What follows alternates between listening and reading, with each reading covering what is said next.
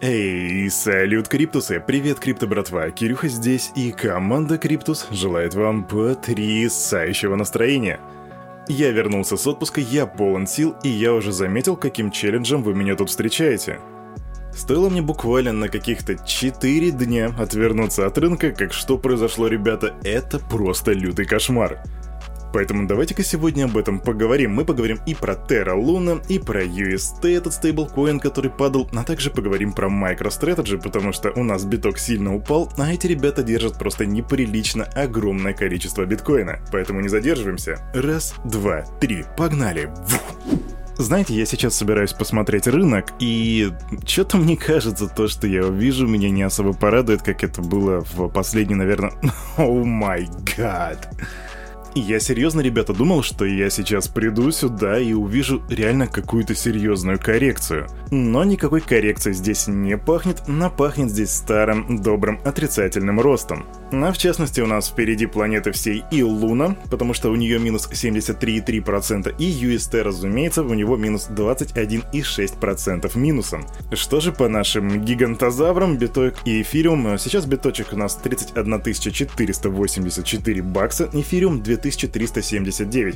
И, кстати, по поводу цены на эти два актива, у нас сегодня будет новость от Майка Новогородца, где он даст свой такой prediction по этому поводу, что же мы увидим с битком и эфириумом в ближайшее время. Ну а что же касается доминации самого биткоина, то это 42,2% на капитализации рынка, ребята, 1,42 триллиона очень-очень сильно просели. И на фоне всего этого, конечно же, индекс страха жадности показывает 12 пунктов. Скажу здесь, конечно, то, что рынок видал лучшие времена, но что поделать. Такие цифры, ребята, идем к новостям.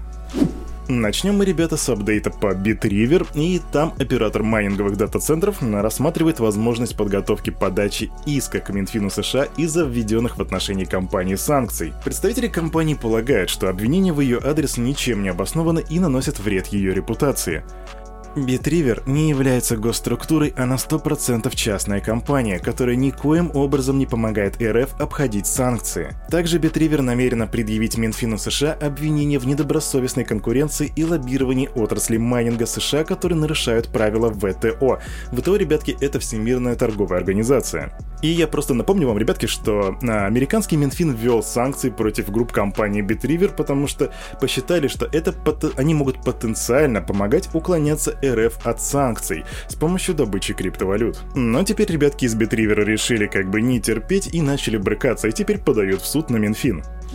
Министр финансов США Джанет Йеллен снова призывает к принятию закона о стейблкоинах к концу 2022 года. В ответ на вопрос о стейблкоинах сенатора Пэта Туми на слушаниях 10 мая, Йеллен подтвердила, что важно даже срочно, чтобы Конгресс принял соответствующий закон.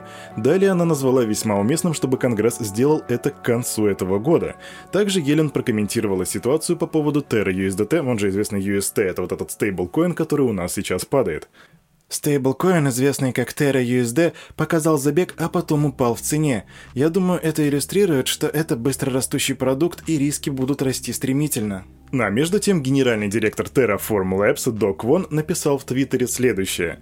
«Скоро мы объявим о разработке плана по восстановлению UST. Мы держимся». И вот практически сразу появляется информация о том, что Luna Foundation Guard ищет финансирование в размере 1 миллиарда баксов для возврата стоимости UST к 1 доллару.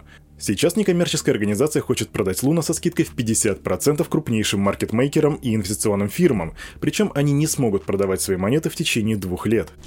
Что-то мы с вами давно не говорили про Сальвадор, а между прочим, они там сейчас делают buy the dip, а конкретно страна докупила еще 500 биткоинов на просадке. Все эти биточки были куплены по цене в 30 744 доллара, и это уже десятая покупка Сальвадора. На данный момент в распоряжении страны имеется 2301 биткоин по средней цене в 43 800 баксов. Так что ставь лайк, если тоже докупил биточка на просадке.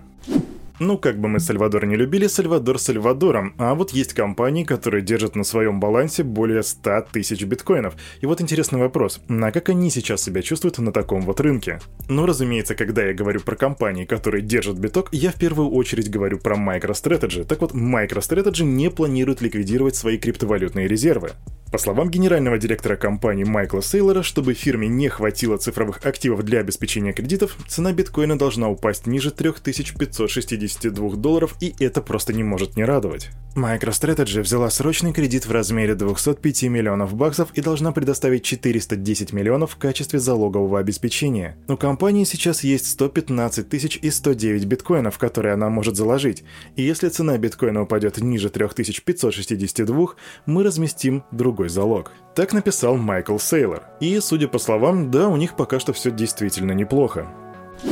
Следующие несколько кварталов для рынка будут волатильными из-за негатива на Уолл-стрит, что подставит под угрозу уровни поддержки в 30 тысяч по биткоину и 2000 по эфириум.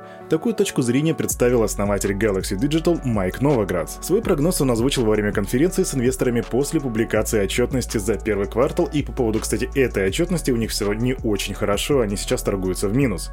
То есть, вернее, за январь и март чистый совокупный убыток Galaxy Digital составил 111,7 миллионов баксов. Пока мы не достигнем нового равновесия, цифровые активы продолжат торговаться в тесной корреляции с NASDAQ. Интуиция мне подсказывает, что впереди еще будет просадка, и это будет происходить на очень нестабильном, волатильном и сложном рынке. Так объяснил специалист. Причем Новоградс даже предупредил, что негативный сценарий может реализоваться при падении индекса NASDAQ ниже 11 тысяч, то бишь на 5,36%.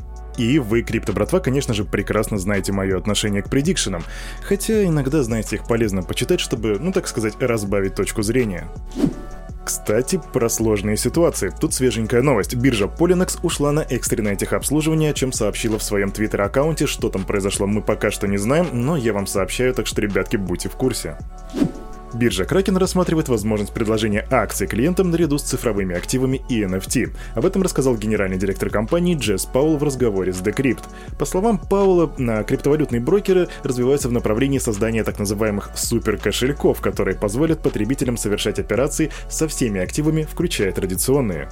Я думаю, что вы увидите, как все эти биржи сойдутся в схожем наборе функций своего рода суперкошельке, омнипродуктовом приложении с NFT, спотовыми и валютными валютными рынками, возможно, торговлей акциями и даже более экстремальными вариациями криптовалют.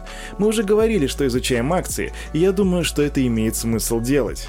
Так заявляет Паул, и вот знаете, ребятки, совсем недавно я вам рассказывал по поводу а, своего мнения, как будто, как будто кому-то какое-то есть дело до этого. Не, ну серьезно, я уже очень давно говорю про то, что когда-нибудь, возможно, мы увидим, как все вот эти вот линии крипта, акции, фонда и вот это вот все вместе, они сойдутся в одной точке, и у нас будет общее торговое пространство, причем намеки на это мы видим уже где-то в течение полугода. Эх, ребятки, да, реальность меняется с каждым днем. Но, знаете, вот лучше бы она менялась на положительном рынке. Рынок, конечно, да, немножко расстраивает. А на этом, на это утро у парня за микрофоном все. С вами, как всегда, был Кирюха, который вышел с отпуска. Так что, да, теперь вам придется меня слушать. И команда Криптус желает вам потрясающего настроения на весь оставшийся день. И помните, все, что здесь было сказано, это не финансовый совет и не финансовая рекомендация. Сделайте собственные ресерчи, прокачивайте финансовую грамотность и развивайте критическое мышление. Это важно. До свидания.